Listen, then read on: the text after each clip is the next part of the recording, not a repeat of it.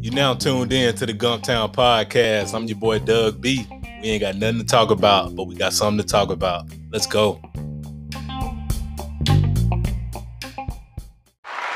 Good people, good people, good people. Welcome back to the Gumptown Podcast, episode 80. I'm your boy Doug B. If you tuned in to this podcast, thank you for your time and your attention. I really appreciate you giving this podcast a shot. Today's guest, he's an author, speaker, and activist. I'm looking forward to this conversation, and I'm sure we'll all be inspired by his story. Let's chop it up with DeCorey Hale. DeCorey, how's it going, man? Man, it's going great. How about yourself? I'm glad to hear that. All is well on my end too. First things first. Thank you for taking time out of your schedule to chop it up with me a few minutes. I really appreciate it. Man, absolutely. I'm I'm glad to be here. Yes, sir. Of course, here to talk about the work you've been doing as an author, speaker, and activist. But before we go there, let's get to know the man behind it all. What's your story? Uh, well, um, 40 years old, uh, born and raised in the small town of Alabama. Uh, went to Alabama State University, uh, majored in marketing. After you know, after I came back, got a job with Alabama Power. Matter of fact, just got 16 years there uh, yesterday. Um, but with you know, uh, have four kids, uh, two boys, two girls, and with you know, with the time that I have, you know, the free time that I have, you know, I decided to do other things and just kind of venture off, and so that's where I am now, and and that's kind of how I got to where I am now. Okay, short and sweet and to the point. Let's talk about your upbringing in Sylacauga. What was that like? Uh, well, you know, uh, Sylacauga is the country. You know, I can't, I can't lie, but you know, but I, I, I enjoy it. Um, I still enjoy being there. Um, you know, just learn the value of hard work. Um, my mom was a, a middle school secretary. Uh, my dad was uh, my dad worked at the uh, marble quarry, and so uh, he passed in 2000. And so you know, it's just me, my mom, and my sister. Um, even now, so uh, you know, just did what we had to do. And you know, I was 18 when he passed, and graduated and went to went to community college. You know, for a couple of years, and then transferred to Alabama State. So, um, but you know, even though it's been 22 years you know, since he's been gone, you know, I still I still carry a lot of those lessons that, you know, that he instilled in me and, you know, I keep a lot of the work ethic, you know, that I learned from him, you know, and even in that short amount of time that we were together. And that's dope, man, keeping his memory alive through his practicing those work ethics and stuff. That's it. Those, those habits. Now that's dope, man. Let's talk about your time at the Alabama State University. What was the HBCU man. experience like for you? Oh man, the Alabama State University, man. Hey, what uh, what what do they say now? What do young people say? We had a time. we, uh, hey, we had a good time. Um, but you know, not not gonna lie. Um, you know, once my dad got sick, I, I stayed close and, you know, went to community college and, you know, I just kind of played around, you know, and, and I tell people now, you know, I tell especially younger people, I tell them now, you know, you you go to college for all this stuff, but two, you know, you still have two underlying reasons that people go off to college. You know, one is, you know, to get, you know, to get good grades and get the experience. And two is to kind of get away from the same knuckleheads that you were hanging around during high school that were kind of, you know, whether it was a distraction, whether they were bringing you down, whether they were, you know, channeling your focus somewhere else. You know, you try to get away from them. And so I went to community college maybe 10 minutes from my house. And so what happens? I'm still around everybody, you know, I'm, I'm still at home, but now I have a little bit more freedom. And so, you know, my grades started to slip a little bit. Um, I was there a, a little bit longer than I wanted to be. And I remember, um, I remember telling, you know, my mom that I got accepted back in Alabama State University.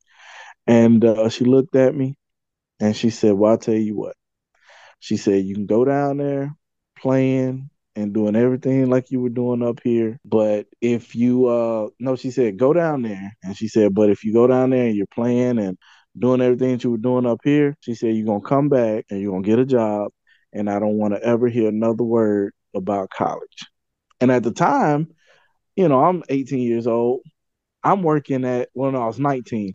I'm working at Arby's. So in my so in my mind, my small mind, I'm thinking, man, I can't come back and work at Arby's for the rest of my life. so I go down there and I'm on the dean's list every semester. But you know, by the same you know by the same token, I'm on Dean's list. I'm working. I'm grinding, but I still had time to have you know I still made time to have fun. You know, I was in a couple of uh, I was in a couple of clubs. Um, you know, uh, cultural unity organization uh, being one. Uh, I used to step with the uh, with Martin Luther King Hall. You know, we we had a little step team, and you know, but other than that, you know, I, I used to hang out. I stayed, you know, stayed at the uh, Rose Supper Club. Did did my fair share of time there. Mm-hmm.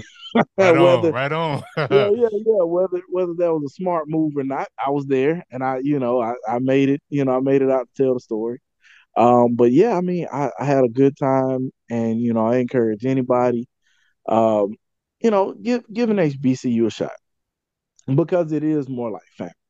You know, because I went, you know, I I know I know people. You know, I had classmates from high school that, you know, they they took the Auburn, Alabama, Troy State, uh, Ole Miss, Georgia routes, and you know, they told me that you know, you were you were referred to by the last four digits of your social security number, or they may say your last name, but they wrote it down, but they didn't care whether you came or not, and they and they made it plain.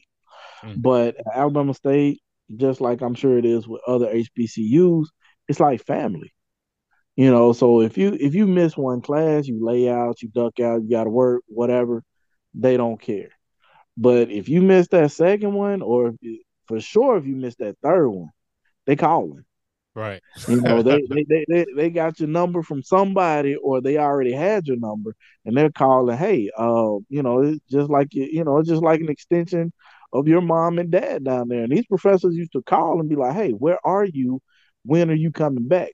I'm not, you know, I'm not gonna fail you for any foolishness. You know, because it's, it's one thing to fail you know, or it's one thing to be lacking because you just can't get the material or you're just not. But you know, they weren't going to accept. Oh man, you know, he's just going to lay out and you know fail. Nah, they they were going to do everything in their power to ensure that you were there. And and that's what I love about it, and that's what I loved about the experience because it was family. They actually did care. And when you know that, you know, and when you know that somebody cares, you're gonna put forth your best effort to you know to prove them you know to prove them right you know to prove that you know thank you for taking a chance home yes sir and that's spot on. The hbcu experience that you just described is exactly what it was for me you and several others just that family aspect and it's like a big melting pot. You got people from alabama like yourself and i people from midwest west coast all over. We all come together and we become oh, family oh. despite our cultural differences and um like you were saying in terms of our professors, they were definitely on our case. Like we were more than a number. We was like, hey, like you said, you missed a couple classes. They hitting up yourself on like, where you at? Like, what you been right. doing? And yep. yeah, and not only that, man, like just that community of family and those friends you build. If you miss a class or something, you have those people that those friends that have those notes for you to catch you up. Like, hey, man, like this is what we talked about in this class. So it was just an overall family aspect, man. And um, you hit on a very key point, like in terms of the PWIs, because I grew up in the Gump, you grew up in Chicago, and I'm I'm pretty sure growing up, all you heard was Alabama, Auburn. Like HBCUs wasn't even something that was promoted to us, and we ended up at HBCU, and ended up. I'll, I'll speak for me, and I pretty much get what I gained from you ended up being the best decision you made. Oh yeah, oh by far, by far, the best decision I could have ever made. No doubt, and you came you was in you graduated in marketing, so you came about that COBA. So you was there with Percy Ooh, Vaughn. What was that like? I barely missed Percy Vaughn when I got in the BA in 07. What was Percy oh, Vaughn? Oh man. You, hey, you missed the treat, man. I did, man. yes, yes, you missed the treat. Now that was now Dean Vaughn, man, no nonsense. But you knew, but you knew that he loved you. You know, you, you knew that he cared. And so when he was coming down in the midst of, you know, in the midst of that lecture that you were getting, mm-hmm. you you knew, okay, well, you know, he cares. So I can, you know, so I can take this chewing out a little bit better because I know he's I know he cares and he's not just doing it just to do it. You know, but by the same token, you know, full of humor, laughing, joking. I mean, you know, have a good time. But I mean, again, an extension, you know, of your parents or grandparents. You know, we're gonna have a good time until it's time to buckle up, you know, and if I gotta get on your case a little bit, that's what it's gonna be. And and you had to respect it.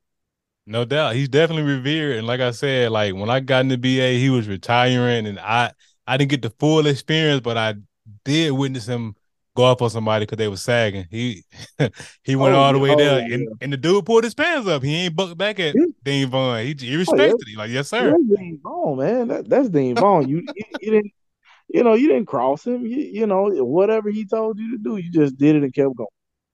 Yes, sir. No doubt, man. So let's transition over into what you've been doing in the entrepreneurial space. So which one did you get into first? Activism or as an author or speaker? Which one came first?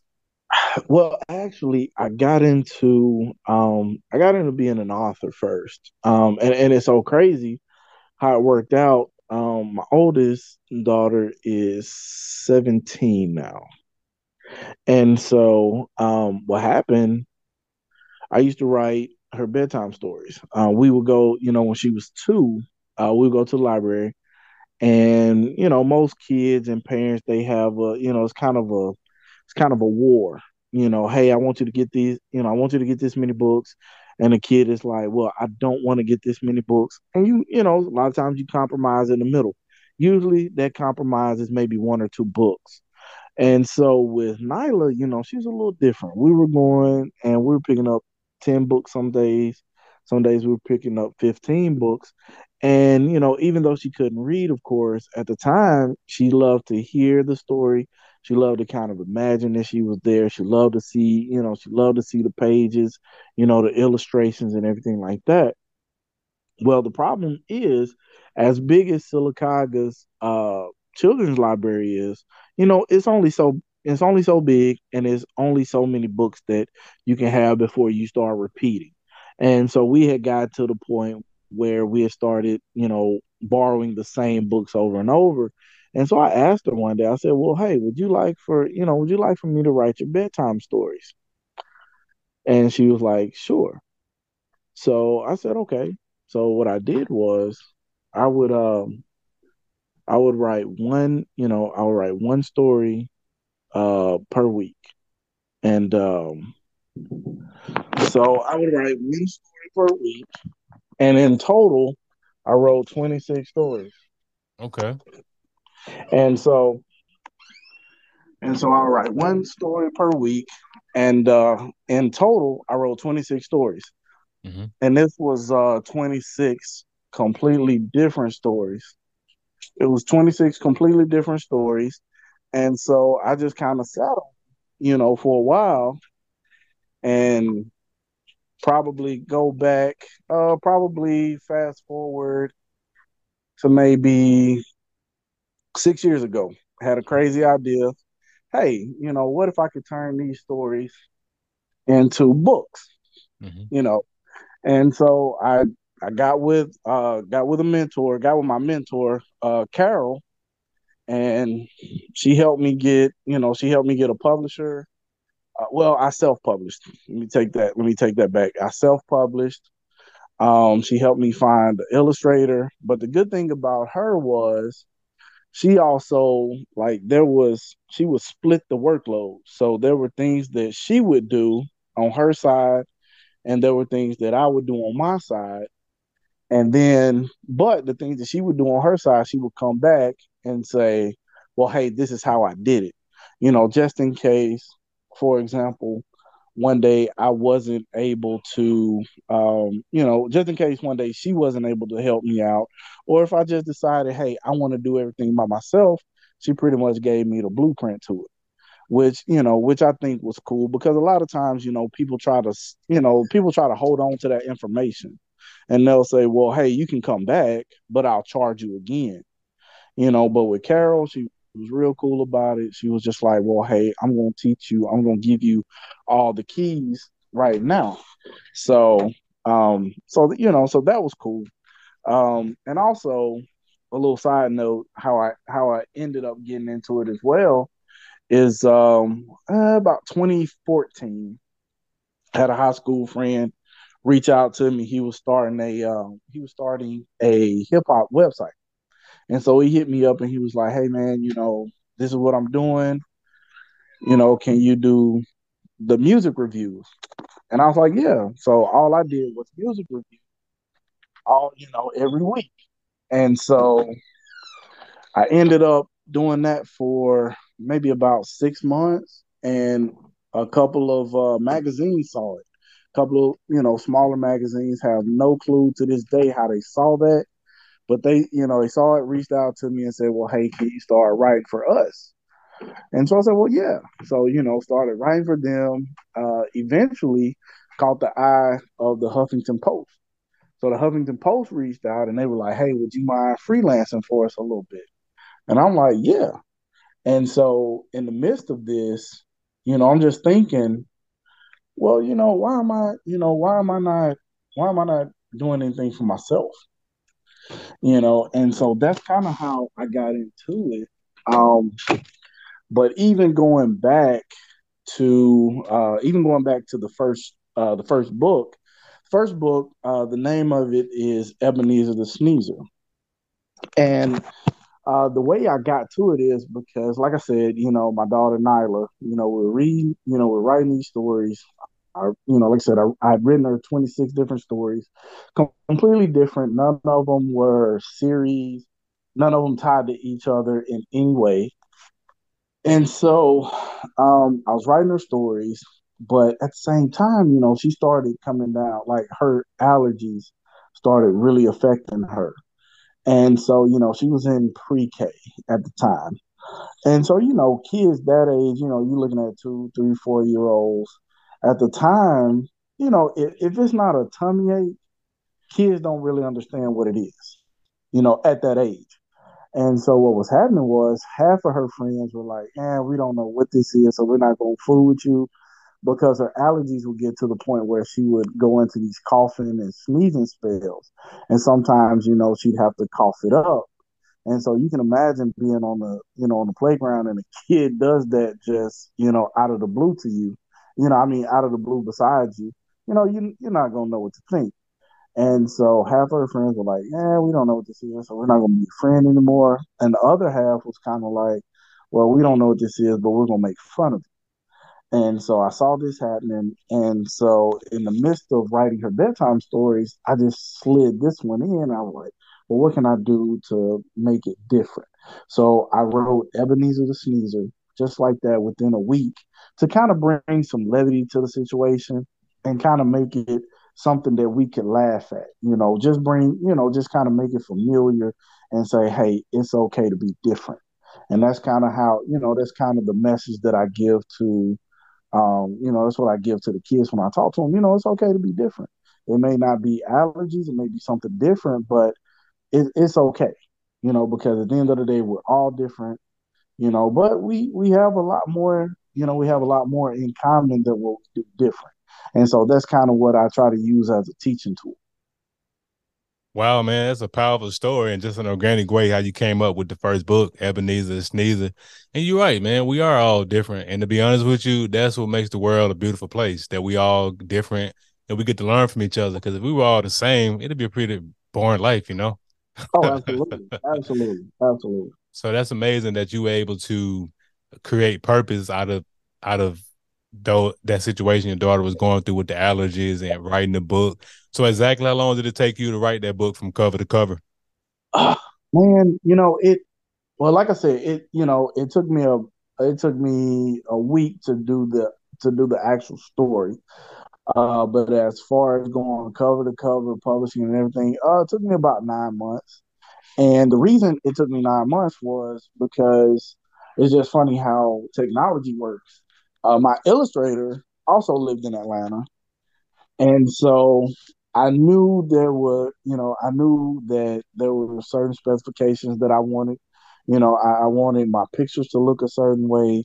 I wanted the colors to be, you know, the way I wanted them.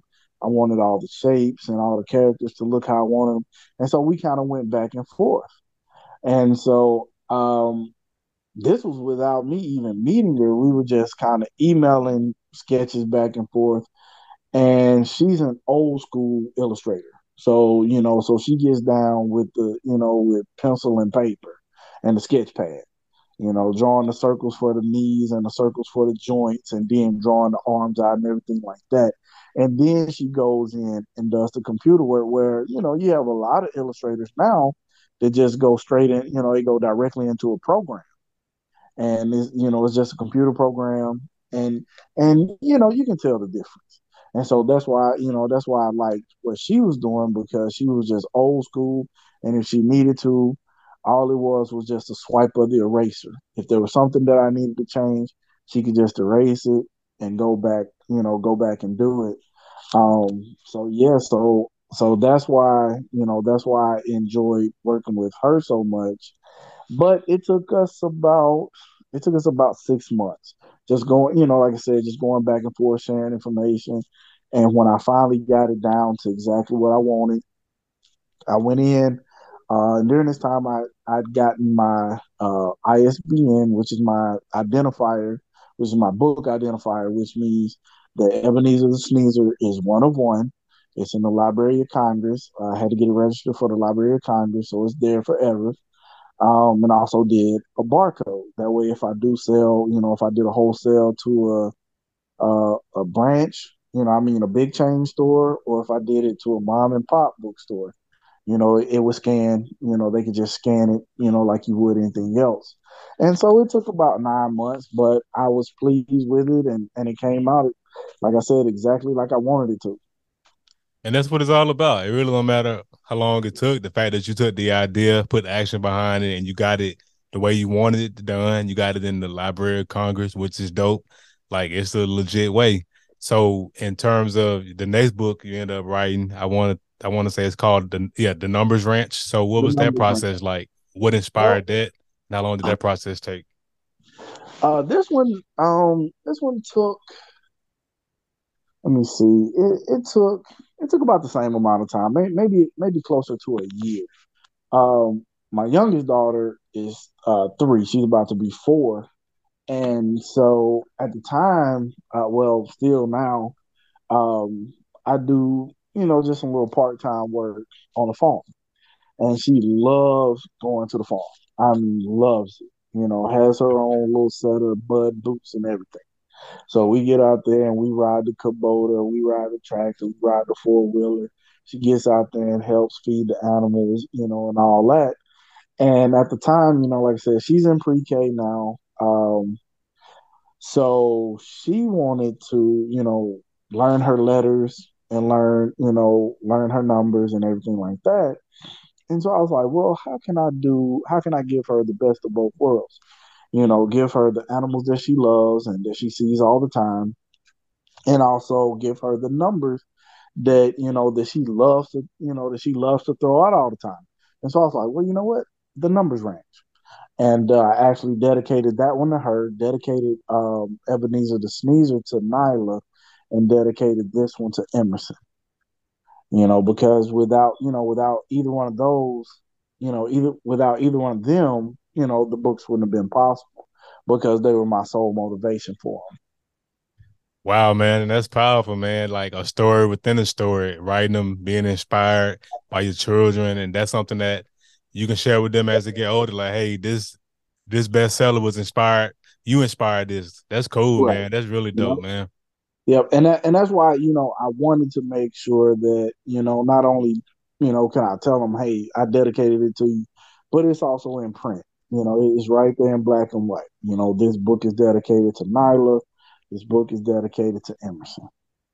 And that's what it's all about, man. So you talked about the what inspired the books, how long it took you to write the books. So let me ask you this last portion. So in terms of you having an idea, taking action on it, putting it out there to the world, that takes audacity, man. Aside from your kids, who else who or what gave you that courage, that audacity to actually publish these books? Uh, well, you know, I it, it's funny. Um, it, it's funny how it works because it's kind of like you know, kind of like the principle of osmosis. You know, everything kind of like comes around because once I once I started writing for my you know once I started writing for my friend with uh with his website and then I started doing magazine writing and like it seemed like as soon as I said, well, you know what, I'm gonna be an author. I'm I'm gonna try to, you know, I'm gonna try my hand at this. It's like I looked up one day and all of a sudden I was surrounded by like-minded individuals. And you probably and you probably know, you know, you can probably relate to that. You know, it's like as soon as you make up, you know, as soon as you make up your mind that mm-hmm. you want to do something and you start working toward that goal, you'll look up one day and it's and it's not that your old friends are gone, but it's kind of like, you know, the ones that aren't, you know, on the same track with you, they kind of take the back seat for new people to come in and say, well, hey, this is what I'm doing, this is what I'm doing. Hey, we're all doing the same thing. And and so like, you know, so I take motivation from, you know, I take motivation from a lot of places. I take motivation from my mom because, you know, after, you know, when when my dad died, it was just her having, you know, having to take care of me and my sister. You know, um, like I said, I take, you know, I take motivation even from my dad because while he was here, you know, I, I saw him work 12 hours, get off and cut grass and, you know, take care of the house and do you know, do everything else he had to do. You know, so there, you know, uh, even my mentor, Carol, take, you know, I take motivation from her because I've seen her juggle, you know, I've seen her juggle 10 projects, 10 book projects for other people and still be, you know, still be able to get hers done. You know, and that's a lot, like that's a lot of work because I know how much goes into one book. So I couldn't imagine juggling two. Absolutely, man. So pretty much to sum that up, like everything you said was powerful. It really takes a village in all phases of life, whether you're a child and or you're an adult and you had a good village around you they help inspire you and motivate you, even in this space as an author, man. That's dope. For sure, for sure. Okay, so let's talk about your career in activism. So when when did you get into that space and what inspired you to get into that space? Man, you know what? That's that's one of those things like even now, I you know, even now I sit around and I, and I think about it and I'm like, man, you know, people call me because they need things done or people call me because somebody referred referred them, you know, referred me to them or them to me and and it's just like, man, how did I get there? So the best, I mean, the best way I can remember is uh, probably about five, six years ago. Um, you know, like right after the books, like if, like I just started noticing people, you know, and I just, you know, because I was out there doing school visits, um, going to churches, going to, um, you know, going to recreational centers, stuff like that. Um, and so in addition to doing, you know, in addition to doing school visits and just, you know, and just reading and talking to the kids, I listen. And so I, you know, and so I listened to parents, you know, that said, well, hey, you know, Christmas is coming or this holiday is coming. We have to make tough decisions. Are we going, you know, are we going to have a good meal for Christmas? Or are the kids going to get everything that they want? And, you know, and this is the, you know, this is the parent talking to the teachers and just kind of, you know, just kind of, you know, kind of venting, you know, about it and just, you know, just exasperated by the whole situation.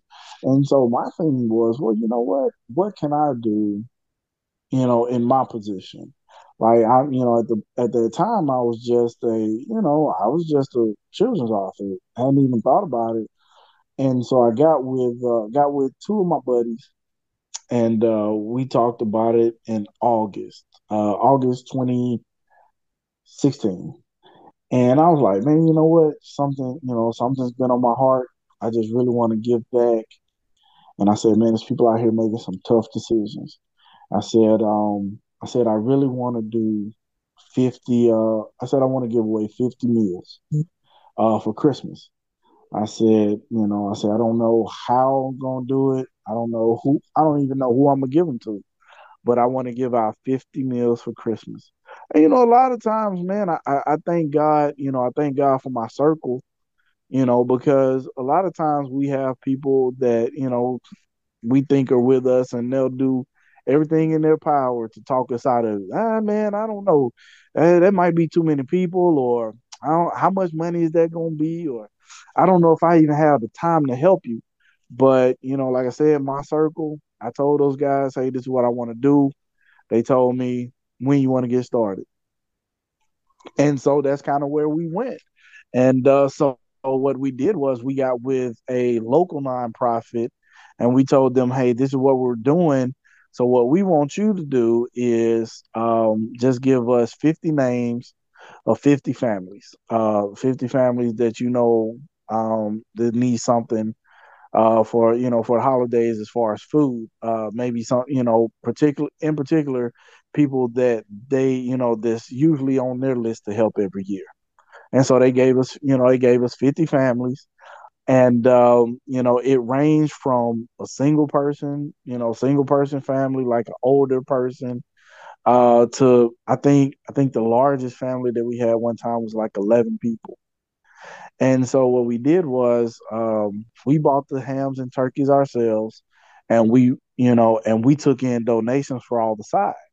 And so about a week before Christmas, you know, we bagged everything up and we numbered, like we coded everything by number because when we would get the paper, it would have the name, address, phone number, but it also have the family size.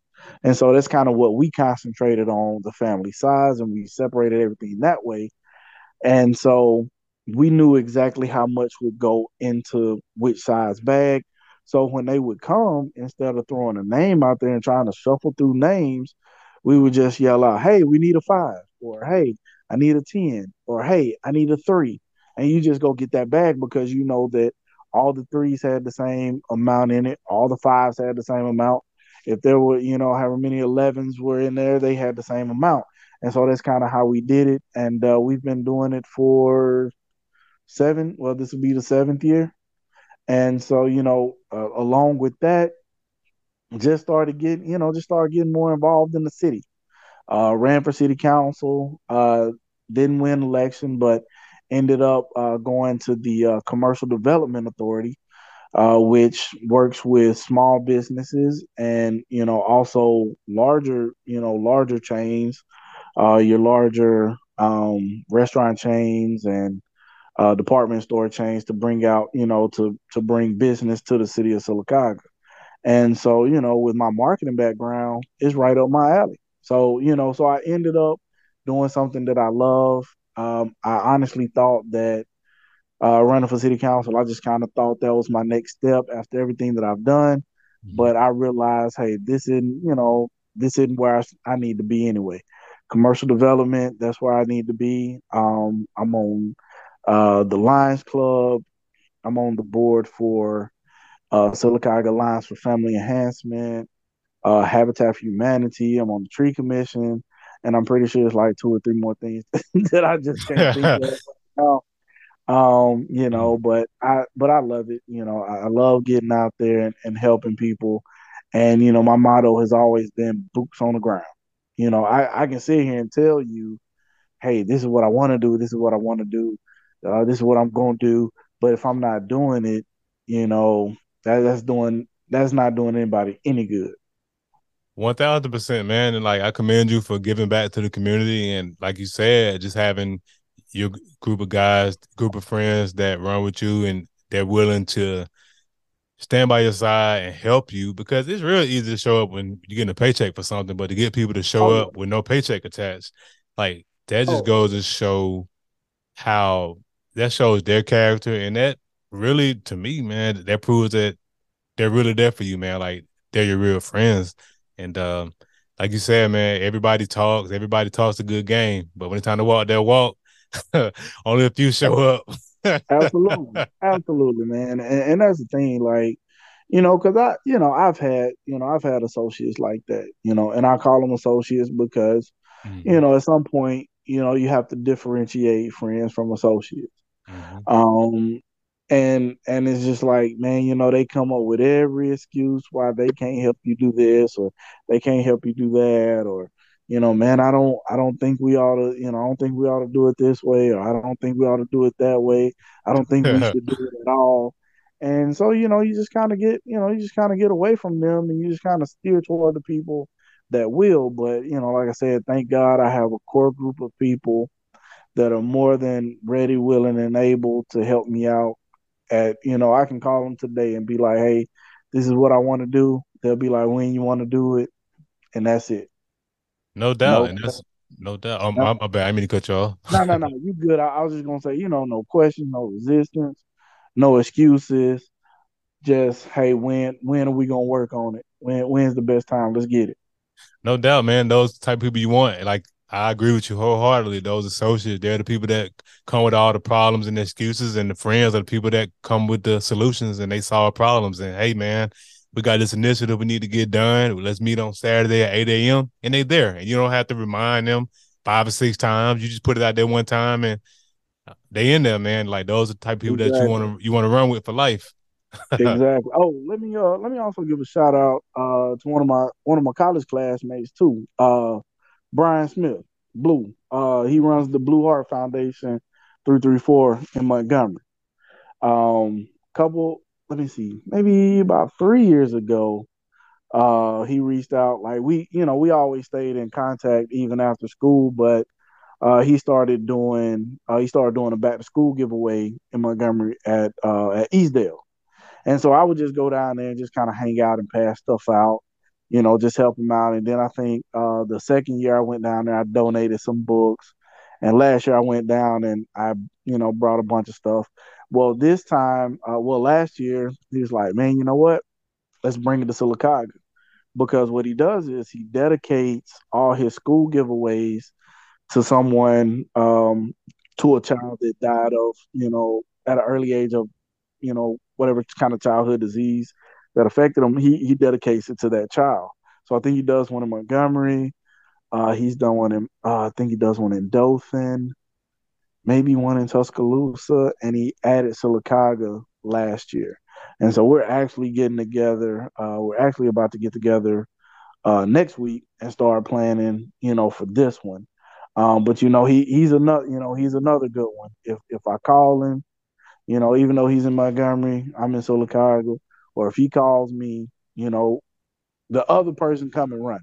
Who you know, whoever calls who, the other person is gonna come running no, you know, no hesitation, no man, just give me till tomorrow or give me next week. Nah, man, we we coming right then. So, you know, so just wanted to give him, you know, just want to give him a shout out for everything that he's doing down there as well. Oh, no doubt, man. Yeah, I know Blue, man. We went to uh, Alabama State. We was at the Alabama State University around the same yeah. time, and um, yes, sir. He's been about that activist life, man. He always oh, been giving back to the community. Like before, it was a popular thing, man. Right. Like he was always just out here, boots on the ground, like you said earlier, man. Yeah, blue good people, man. Oh yeah, yeah, and, and and yeah, and like you said, you know, that was before, you know, I mean, that was before, you know, getting out and doing stuff was a thing. Mm-hmm. You know, mm-hmm. he and, and and that's and that's how you know, you know, that's how you know when you're in good company. Mm-hmm. When people are doing stuff, you know, that that may not be the popular thing, it may not be the end thing, and they know they're not going to get anything from it because you know, I, I, be just being honest, charity work is a thankless job. Mm-hmm. You know, you do it, and you know, you don't you don't do it because people are going, you know, worship you and bow down at you know bow down to you and say, "Oh, thank you so much because you did this and this." No, that's not why you do it. You know, you do it because people truly need help and you know even with even with the um even with the food drive that I do, um, you know, I, I just sat back one day and I just kept thinking, man, there's something I want to do, something I want to do. I, I want to give back. And I looked at a couple of charities. Um, but then you know, you you look at the you look at the charity and nonprofit, you you go back and, and you do a little research on them and you realize what they're making, you know, what they're taking in, which is good. But then you look and see what the CEO and the board is taking in. And you're like, man, you know what? That money could be going to help somebody else. You know, because I think I think I read one year, I, I, think it was the year that I got started, that the CEO of well, the the chairman of um, the Salvation Army was I think they were making like thirty million dollars a year. And I'm yeah. like, thirty million dollars, and you know how many people you could feed with thirty million dollars, right? Or house, you know. And so my thing was, okay, I'm not gonna give to any charity. I'm not giving to any nonprofit. I'm going to do my own thing. That way, because I thought about it, I'm just like, well, everybody's out there ringing the bells at Walmart every, you know, every Christmas. Okay, you pool all this money together, you know, and then this money goes to wherever it goes, whether it's corporate, headquarters, whatever, and then they disperse it back out. So of course, you know, the bigger cities are going to get the lion's share, and the smaller cities are going to kind of get, you know, whatever, you know, whatever is divided upon them. You know, I live in, you know, I live in a city of twelve thousand people, so I know that of all this money that Sylacauga probably raised just off changing Walmart, we're probably gonna get back a fraction of that.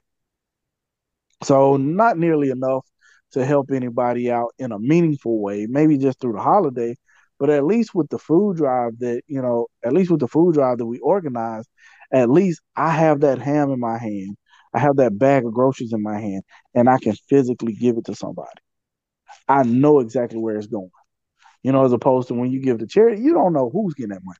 It could be somebody in California getting, you know, getting your money, or it could be somebody in, you know, in Georgia or in New York, and you know, you still, you know, you still going around and you still seeing the same problems around here with homelessness or poverty or something like that. You know, and it's just like, well, at at least this way, I know that I know for a fact that I'm helping somebody because I'm actually looking at it with my two eyes. Right, and that's to be honest with you, like that's the best way to do it. Like you just said, you got boots on the ground, you out there touching the people, so you know exactly what those hams and turkeys and those dinners are going to because Salvation Army, Goodwill, yeah, they they some crooks, man. I mean, they, they making yeah. millions of dollars, man, and you just look around, you like, okay, this should be like half of that should be forfeited for the people, for the betterment of the people. Like, what, what you doing making 30 million? I mean, I, I ain't counting no pockets, right. but the organization I thought was for helping the people, but it's like yep. they fattening their own pockets, man. Absolutely. cool, man. But nah, man, good stuff with the activist work and everything you've done and will continue to do. And so let's talk about your time as a speaker. What got you into public speaking? Uh, the well, being an author, because there was a time, and I and and it's so crazy because I was talking to um I was talking to a friend of mine the other day, and I was just telling them how like how much of a phobia I had of public speaking. Like I could be at church. I'll, I'll use this as an example. I could be at church talking to five or six people in a group, you know, and I know everybody at church. I could be talking to five or six people. We're we're just all standing around having an informal conversation. And I'm laughing, I'm joking, I'm cracking, you know, I'm I'm doing this and you know, and and I'm getting everything out. But as soon as you put those same five or six people, you know, in a pew and put me at the podium, it was something about formalizing it. And I would get nervous and I would start stammering and stuttering, hands sweating, everything, you know, and it was just weird and it's just hard to explain why. And so, um, you know, being a children's author, it kind of, in a way, it kind of eased me into it because I never really had to speak to, I never really had to get up and do a formal speech. Uh, you know, not for the first maybe two years. I would just go and do, you know, I would just go and do school visits. I'll read to the kids and I would just take questions. You know, we just do a little question and answer. And so what I found out though, it was was I was actually strengthening myself and I was bringing down, you know, I was bringing down that guard for uh, you know, I was bringing down that fear of public speaking, and I didn't even realize it because the more I did it, you know, because there was a there was a time pre-COVID that I was in a school, you know, three or four, you know, three or four days a week, and so it, you know, so it was like second nature. But then what I realized too is my book is for pre-K till about the second grade. But then I realized, okay, well, this middle school is reaching out. They want me to come talk. High school is coming. You know, high school is reaching out for me to come to the school. I know I'm not, you know, I know they don't want me to read Ebenezer the Sneezer. So now they want me to actually talk to them. And so now I found that it is easier for me to do it. You know, I guess because my thing is if you can if you can get a complete conversation out over a pre-K student or over a kindergartner, you can talk through anything. because those little jokers will ask you questions about anything. They don't care that you're talking. It's just whatever. If, if they're thinking about it and it's in the middle of what you're talking about, they're gonna ask you right then. and so you have to stop. You know, you have you know you learn patience. You have to stop and you have to come back to them, and you know, and you and then you have then the trick is you have to come back and remember what you were talking about. Mm-hmm. Man, that's so cool, man. So it sounds like you being an author, that that gift of yours made room for your other gifts, the activism right. and being a public speaker. And that's cool. And you just never know what life gonna lead you. Like you just said, like you used to be nervous and public speaking is most of most people's top fears. Like it's a top fear for a lot of people, man. So the fact that you were able to find that gift after releasing the book and getting that rocking and rolling, man, that's dope, man. Like I just I just I, I love I love hear people's processing how they go from from A to Z, man. And uh you went from being nervous, being able to speak, You're an author, an activist, making it do what it do. So let's talk about vision. What are your short term and long term goals in the entrepreneurial space and all of your endeavors? Uh, well, you know, let me see. Short term, uh, I'm actually working, um, actually working on the third book now, uh, which will be based on my son, uh, Lennox, and it'll be, uh, it's gonna be called Lennox's Day Out, and it's gonna be, um, it's gonna be kind of an adventure book for him that will deal with uh, his big imagination. So you know, it's to be. Um, still not sure exactly where it's going to take place, um, but that's what I'm working on. And uh, I, am matter of fact, matter of fact, I'm sending it off to I'm sending it off to the illustrator next month. So that's kind of so that's kind of my short term goal. Uh, I really want to re-release uh, the Numbers Ranch and the reason is because when I released it, it was in 2020. I think we were in the middle of COVID. I had just got finished running for city council. And I, I man, I remember clear as day, I, I completed it in March of 2020. But numbers had started going up and everybody was quarantined again.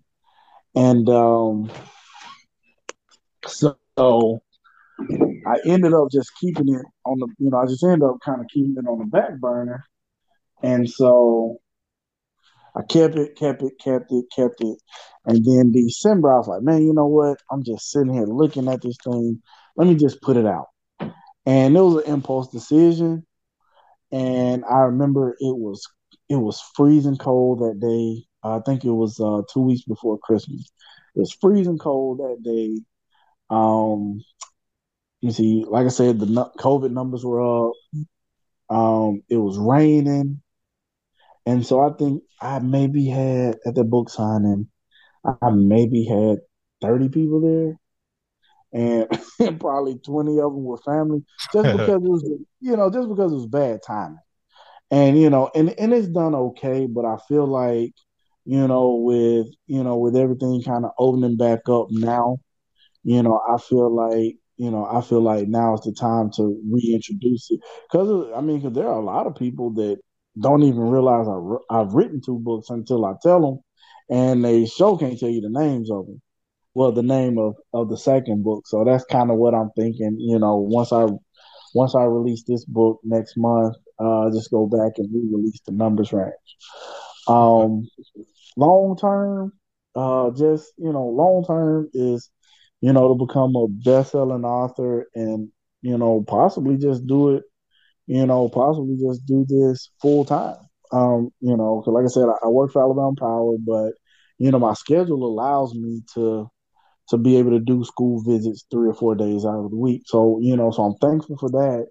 But I do eventually want to get to a point where I can do motivational speaking and, you know, just get out there and read my books and sell my books and you know, because I think our kids need that. Right. You know, not just from me, but you know, other you know, other black entrepreneurs, other black authors, you know, other black speakers, you know, pe- you know, black creatives in general. Mm-hmm. You know, because we don't, you know, because we don't see that. You know, and and I even tell, you know, I even tell the kids when I when I talk to them, you know, I'm just I, I make it a point to tell them, y'all look at me because when I, you know, because when I go into a school, I'm in there in some ripped jeans and whatever sneakers I have on, a t-shirt, and you know, and a snapback. Mm. Um, you probably see some pictures, but that's how I show up to the school.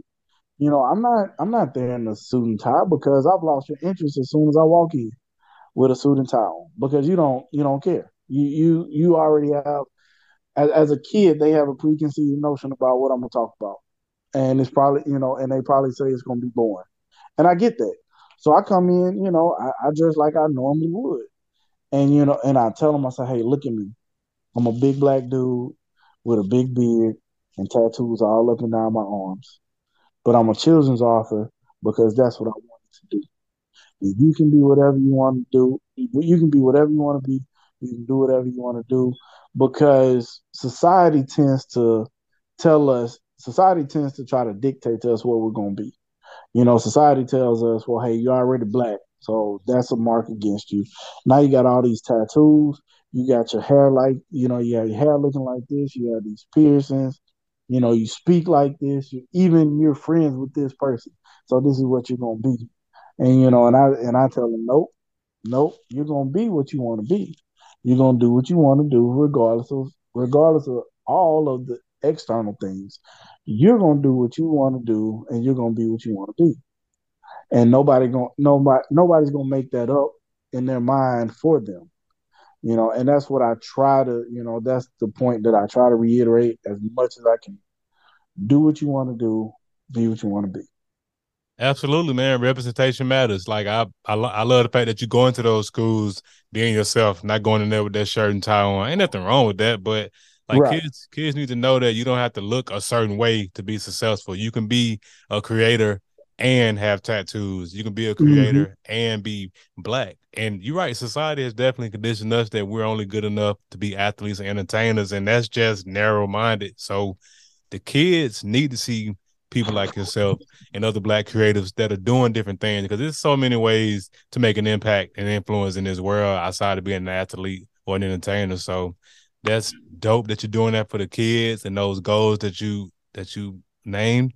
I have no doubt you'll make them all come to fruition at the trajectory you're going for real. I appreciate it, bro. I'm yes, just, sir. I'm just one man trying to do his part. No doubt, man. No doubt. As we conclude the podcast, I want to ask the million dollar question. I started this podcast to highlight the greatness connected with Montgomery, whether you were born here or lived here for a significant period of your life. You being here at the Alabama State University, I want to ask you, what do you appreciate the most about the Gump? Man, just just taking me in because they didn't have to.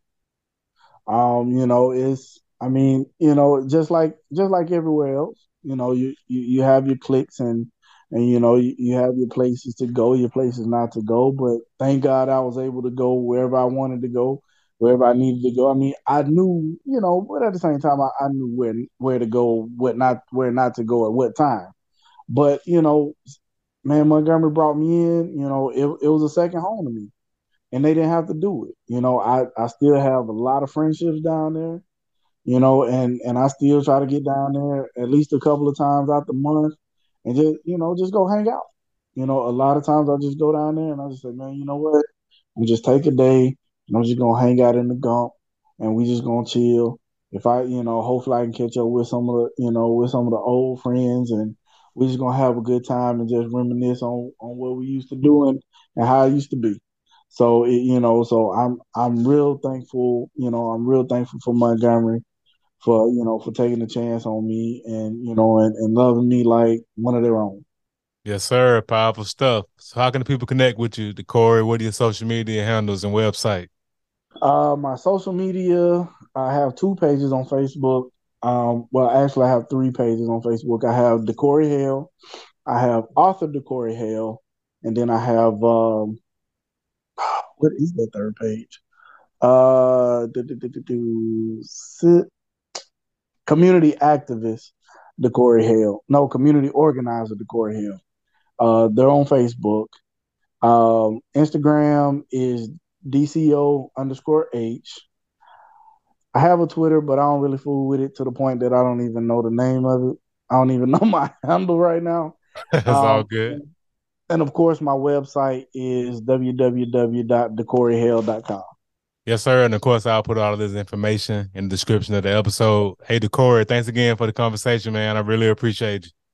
Man, I thank you for having me, man. It's been a blessing, bro. Yes, sir. Good people, that concludes another dope episode of the Gumptown Podcast. In the meantime, in between time, y'all know what to do. Be blessed, be safe, but most importantly, have the audacity to be you. Gone.